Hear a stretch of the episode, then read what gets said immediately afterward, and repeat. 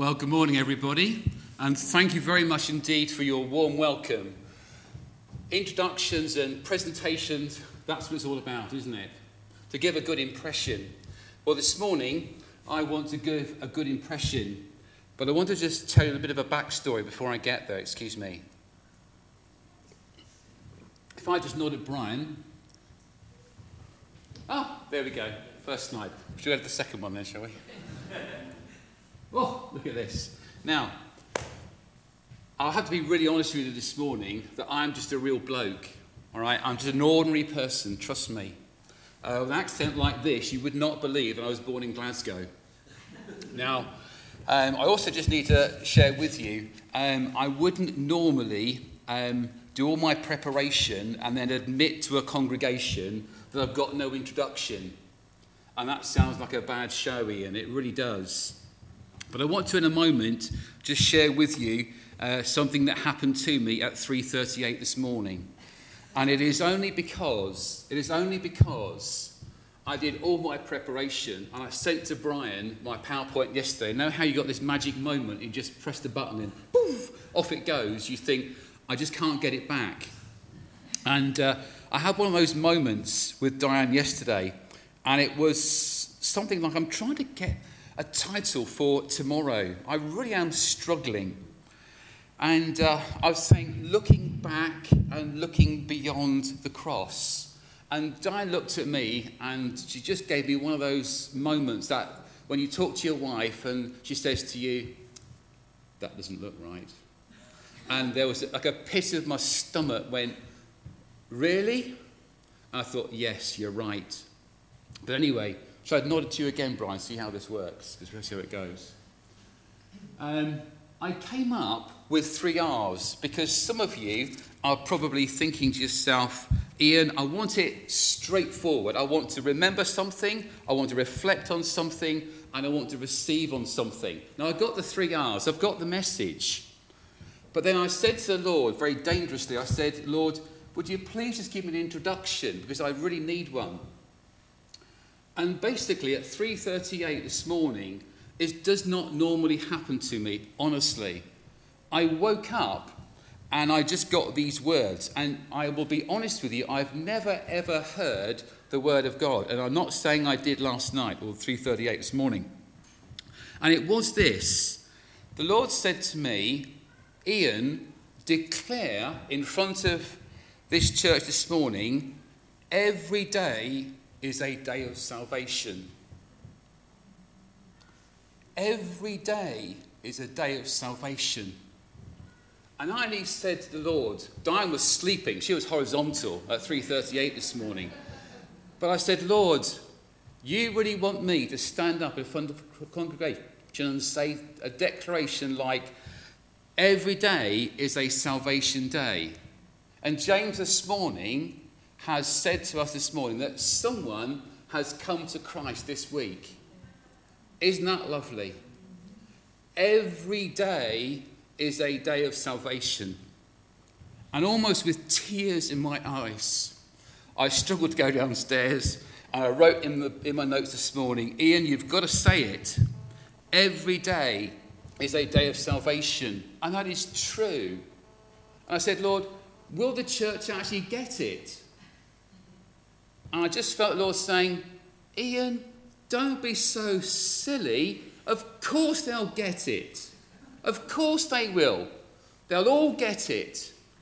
And I thought to myself, but how can I communicate this clearly and succinctly to this congregation? And it came back to me again, probably 3.39 by now. And it just, you know what?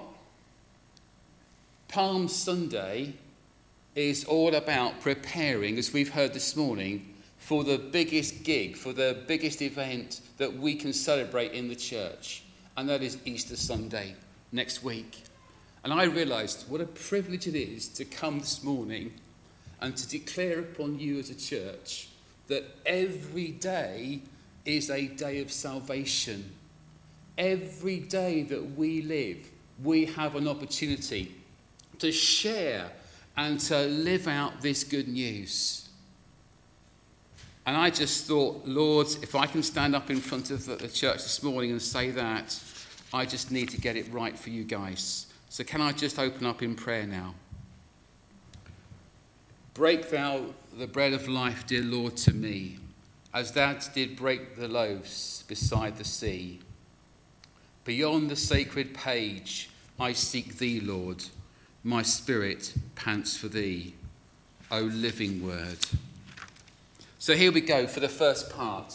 It's going to be looking at the story from the Old Testament. And some of you may have heard this many, many, many times before. But we have uh, the backstory in the book of Exodus. We have uh, the Hebrew people who are the Israelites who are living under Pharaoh. And it comes at a point in Exodus about 1450 years before Christ. And as we celebrate today, Palm Sunday, the whole community, and that's an important word. I don't know if the words are up there, but don't worry about that, Brian, for the moment. I've got them here. But if you've got a Bible in front of you, these words were for the whole community. Okay, in verse 4.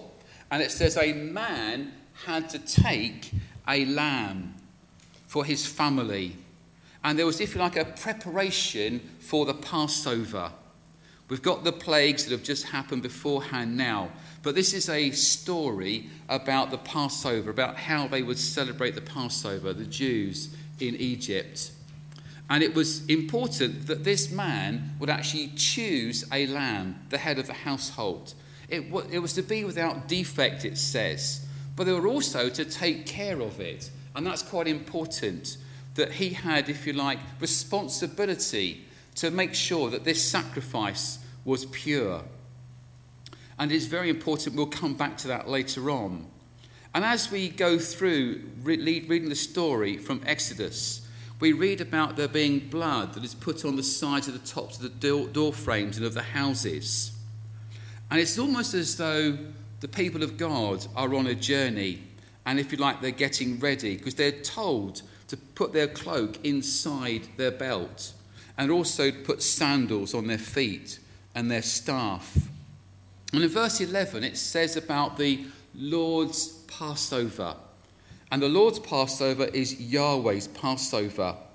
And it is the Lord's Passover, should read, it is the Passover for the this is the Passover victim for Yahweh. And Tim Keller, who is uh, a well known speaker, has said about this story about the first Passover. At the center of this faith story is the bloody death of a helpless victim. I'll say it again. At the center of this faith story is the bloody death of a helpless victim. And it's important that we realize that on this Palm Sunday, where we celebrate Jesus going into the temple, which we'll come to later on, and that great big welcome, we've sung some of the uh, songs this morning and the word Hosanna. But it was a day of selection in the Old Testament. Today is the day, the first day of Passover, when the man had to select the lamb, had to select the lamb. It was called the day of selection. And then there's the verses in Exodus chapter 12, verses 13 and 14, where they are instructed to actually do this in remembrance. There's this word called commemorate. And there's a bit of a pause here. We need to remember the day when the angel of death passed over their homes. And they gave thanks to God for saving them from the death of slavery and sin. And as we think about this moving story, um, I came across this statement God cannot forgive the debt without payment. And it's important. Some of us sometimes use the Lord's Prayer. And I'll be honest with you this morning, I am sometimes guilty of saying that part in the Lord's Prayer where it says, Forgive our debts as we forgive our debtors. And sometimes I've been guilty at maybe forgiving our debtors, but first we need to ask God to forgive our debts. And as we think about that innocent lamb that was slain, in the early Passover days, we just have to think about that that almost begins to give us that idea that there has to be a payment for us. And we know as Christians that it was Jesus who died on the cross, that we will be celebrating that he wrought that victory on that cross. But I just want to pause just for a moment, if I can, and just share with you. And it struck me again about this idea of the angel of death going through um, Egypt. And there was a promise that the Israelites had to paint that blood on the doorposts.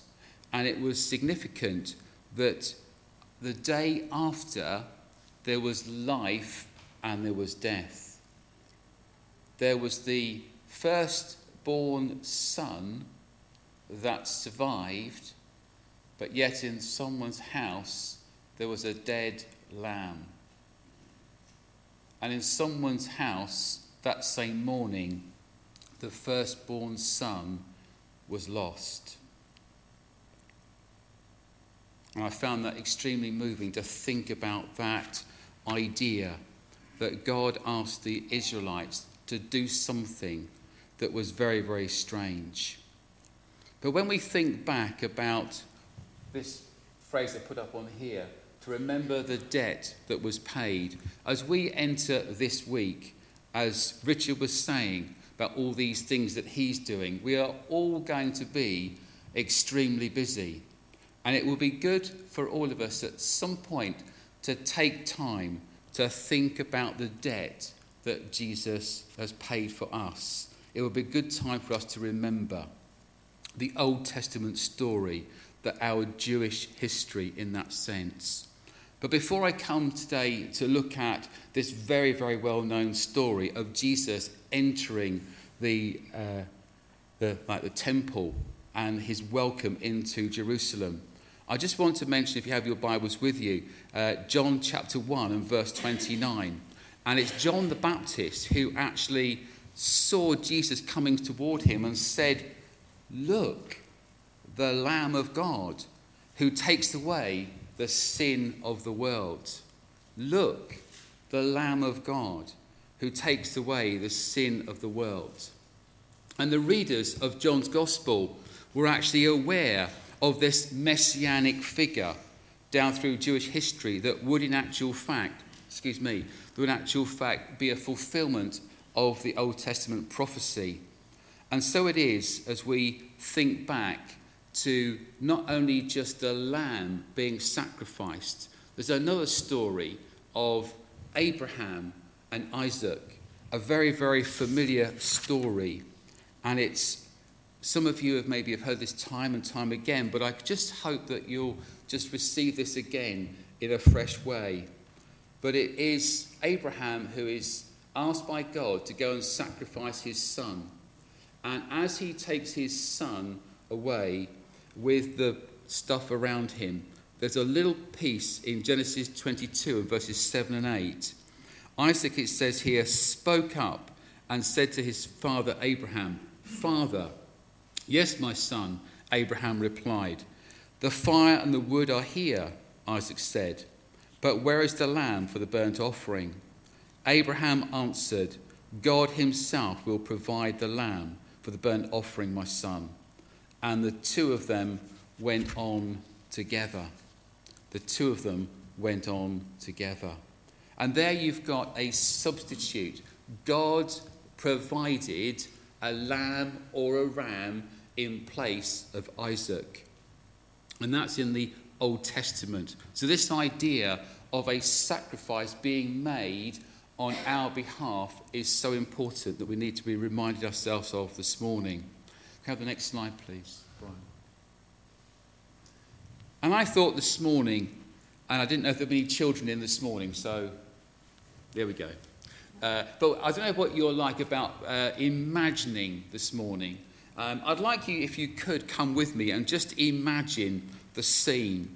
Now, some of you may know about uh, a place called Ober, in Oberammergau in Bavaria that um, every 10 years, they put this huge production on.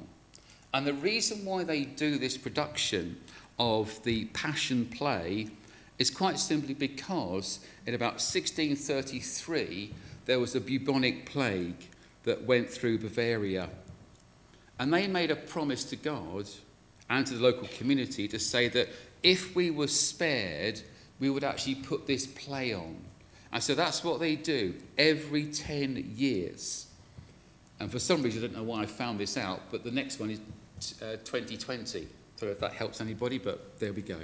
But you can go if you want to. But the, this play that is put on, okay, is on a massive, massive stage. And I'd like you just to imagine for a moment, if you could, this scene.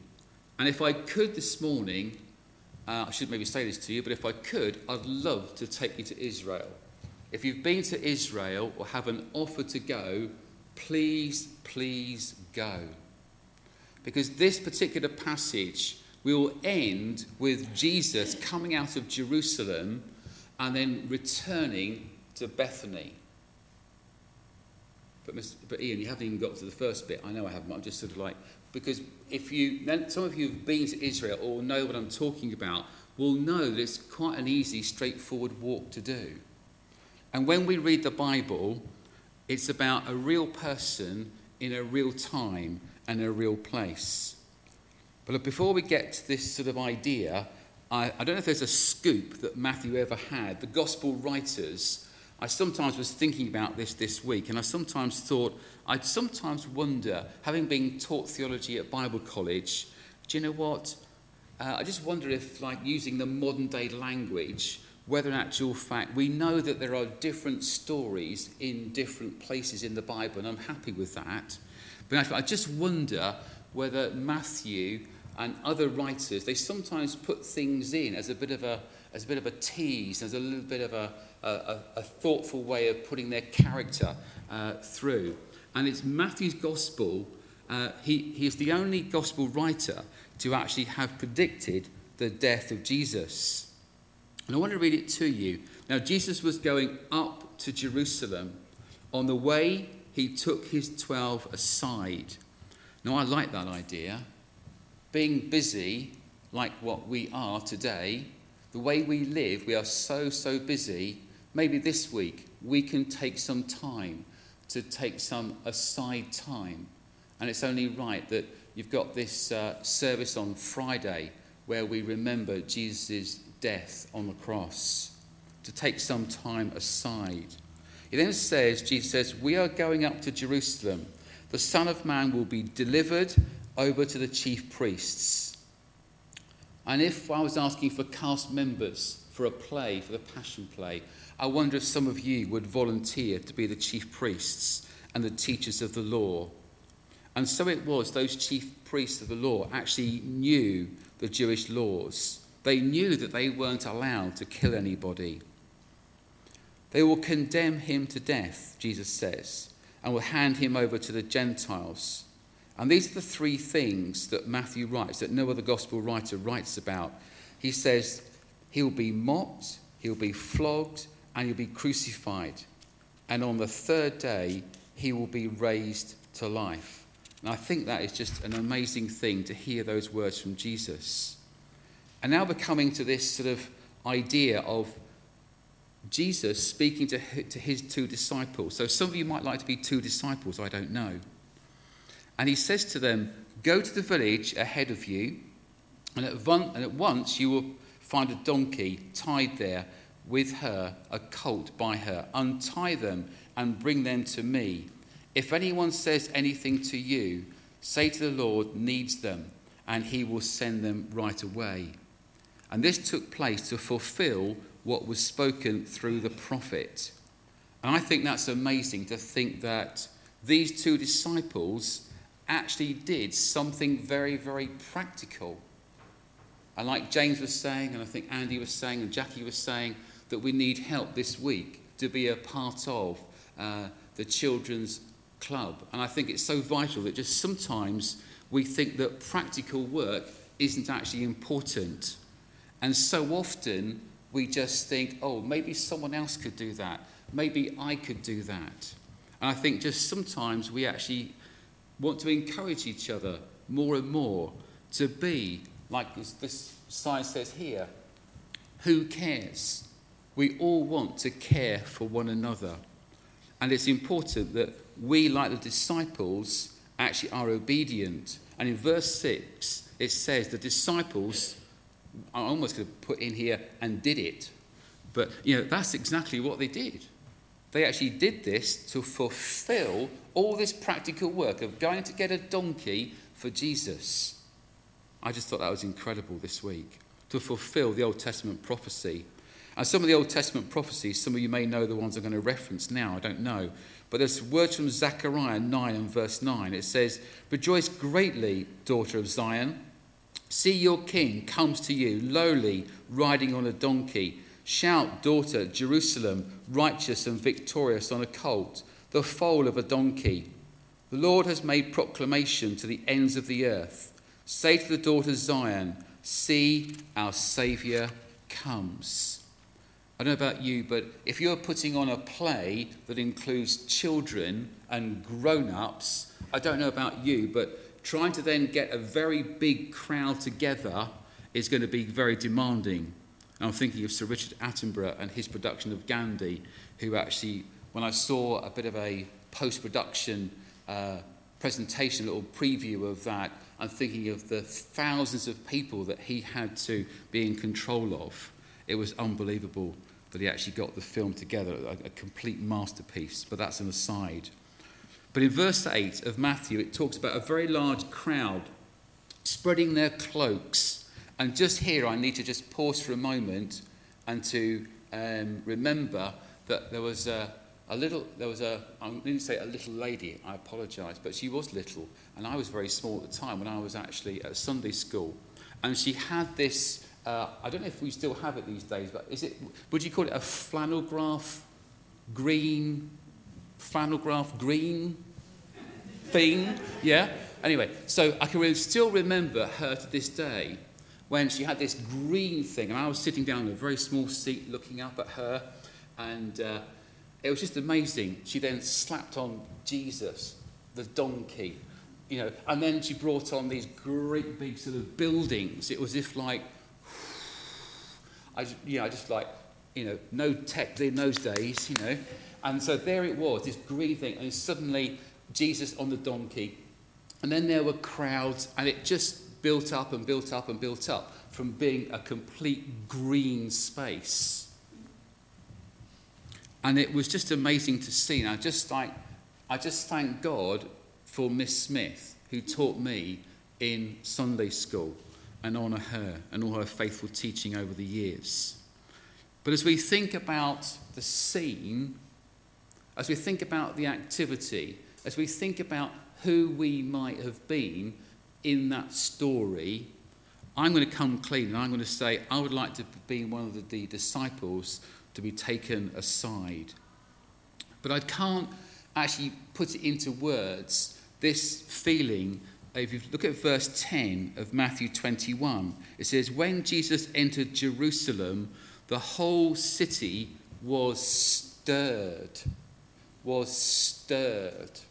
Now, I've only ever been, okay, to one concert where I have come away absolutely thinking to myself, what have I just witnessed? Now, I shouldn't tell you this, but I will. I took my sons and Diane to a Coldplay concert. Aww, don't ah me. Anyway, so we went to this concert, and you, I don't know if the last time you were in a crowd well, we were pretty high up at this Coldplay concert. It wasn't just Coldplay singing, it was Jay Z.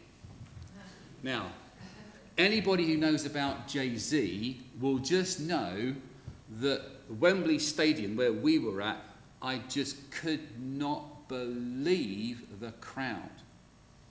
I thought the place was going to rock. You talk about being stirred. I was only sitting down, and the crowds when it came to Jay Z, they were doing all this. They were, you know, it was just, I was absolute. And we think about the crowd being stirred in Jerusalem. I just like thought of this. But not only did, if you like, the feeling of the temperature going up in this concert, after Jay Z, I thought Coldplay are coming on next. I just like I thought if this if this is like the warm up act, Jay Z to Coldplay, where are we going to go? And it went up even further. And I thought to myself this morning, I cannot convey to you sort of almost like the excitement, the exuberance, and trying to communicate to you and to me this morning that the whole city of Jerusalem was stirred there was something happening. Jesus, on Palm Sunday, was entering the city of Jerusalem. They were stirred. And some of them said, Who is this? And the crowds answered, This is Jesus, the prophet. The, sorry, sorry, the prophet from Nazareth in Galilee. And here he was coming on a donkey. Now, all the prophecies would have said that there would be a king and very often they would ride in on a horse. But Jesus came in on a donkey. He came in peace. And he later on went into the temple courts. We read, he overturned the tables. That was his one action that he did. I just want to, if I could, just mention this morning sometimes in our lives, our lives can be turned upside down. And you say, Ian, you're preaching this morning, you're speaking on Palm Sunday about Jesus coming into the temple, and you've got the children singing, and you've got everybody crying out, Hosanna, Hosanna, save us. And then you've got Jesus going in and doing one action, turning the tables over.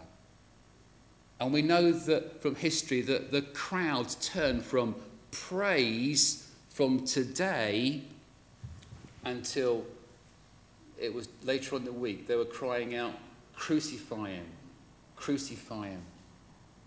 And the crowd changed from that stirring of emotion and thinking to themselves, Is this the time? Is this the time? And later on, we just read Jesus returns to Bethany. He returns home to Martha, to Elizabeth, and to Lazarus, to someone that he rose from the dead. And as we just think about the New Testament and the idea of Jesus, as we have looked back at the Old Testament idea of sacrifice as we have looked at Jesus coming into the temple, and as we then move a little bit, not to steer, not to steal the thunder of anybody coming up next week, but Jesus on the cross, on what we call Good Friday, he turns to one of the criminals who's actually crucified with him, and he says, to him that today you will be in paradise. This was a day of salvation. This was a day of salvation where one criminal just turned to Jesus and he recognized who Jesus was. He was the Messiah, he was the saving king, and his last dying breaths, he made a simple request for salvation. And Luke chapter 23 and verse 42 says, Jesus, remember me when you come into your kingdom. I just want us just for a moment to think about as we approach this week. And I want us just to come, if we can, in our mind, just think about we've gone through the Old Testament a little bit, we've gone through the New Testament. I just want to take us just for a few short moments, okay, to think something through. for ourselves about the cross. And these are the words, it is finished. The work of Jesus is finished on the cross.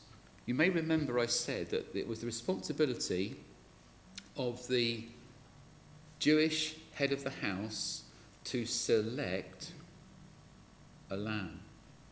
And that was on Palm Sunday. I want to just move to my right and your left. Okay?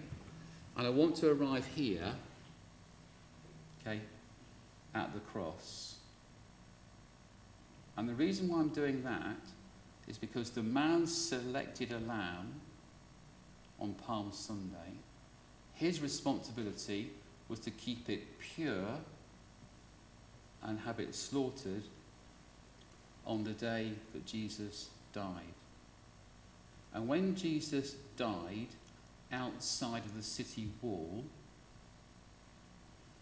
at the appointed time, it was the responsibilities of the priests in the temple to stop the killing of the sacrifices at the exact same time. And when I thought about that, those words, as we probably hear them again, there are now no more sacrifices. Jesus has died once and for all. Once and for all. It was in 1 Corinthians 5 and verse 7. And some of you, if you have a Bible with you, can turn to Paul's word. He's talking to the church now. And he says, For Christ, our Passover lamb, has been sacrificed. And I think that is just incredible to think that our debt for our sin has been brought with a price his life, the priceless Son of God, Jesus Christ, our Lord today and Saviour. And I want to, if I just nod again at Brian, we can have Ooh, there you go. Sorry, I shouldn't have said that. I apologise. It's nice. Oh, this week um, I've been actually asking my year sevens uh, at the end of every class um, what I do at Easter time. I say, come up with uh, five words to do with Easter. And it's really been quite funny, really, because uh, they always come up with chocolate and, you know, five words, you know, any words. But a little boy this week came out of my class, and what I tend to do, I'm a bit teacher, you know. I like to welcome them into the class, okay, teach. I also stand in the back, stand, stand in the back, and actually say, guys, thanks for coming. Good to see you. Thanks for coming. As they go out, and this little boy says to me, Jesus has paid the debt. I thought, isn't that lovely? And it was just totally unexpected. Just totally, totally unexpected. Just five words from a year seven student. And so the next slide, I think, from Nod Brian. Ah, this is the one. Um, I'm a bit, bit, bit, I'm a bit of a fan of this guy, but um, I've met him once, uh, that's all. Uh, but Tom Wright, uh, he has a book called Simply Jesus. And uh, forgive me for the long quote. I try to get my quotes down as short as possibly can, maybe to five words. But uh, the church is not supposed to be a society of perfect people doing great work. It's a society of forgiven sinners repaying their unpayable debt of love. By working for Jesus' kingdom in every way, they can, knowing themselves to be unworthy of the task. I think very often from time to time, the work that we do tirelessly for the Lord, all the practical work, all the praying that we do, it's an unpayable debt Jesus has paid the debt for us. And Tom just puts it in a very lovely way. As a church, this is me and you. We're so unworthy of the task. We are just sinners. We are just one beggar telling another beggar where we found the bread. Could you turn to the next slide, please, Brian? So, this is the, the final slide. And as I was praying about what I should say to you this morning, as well as the word that came to me this morning about declaring every day is a salvation day, I just thought that this verse just really was just, it was just so amazing. Some of you may know 2 Timothy 3 and verse 16. And for so many years, I've looked at 2 Timothy 3, verse 16. And sometimes we need to sort of sometimes reread the Bible and just stop and ponder on God's word. And it says this You have been taught the Holy Scriptures from childhood, and now they have given you the wisdom to receive the salvation that comes by trusting in Christ. I just want to close the service, or to close this part of the service of me talking to you this morning. And I want to declare and just say to you this morning that today is a day of salvation. For you and for me, there's a coming back to God, to wanting our lives to be restored, to be renewed, and an opportunity to see Jesus for who he really is. He is the Son of God, the living Word. He is the Lamb of God that takes away the sin of the world. Amen.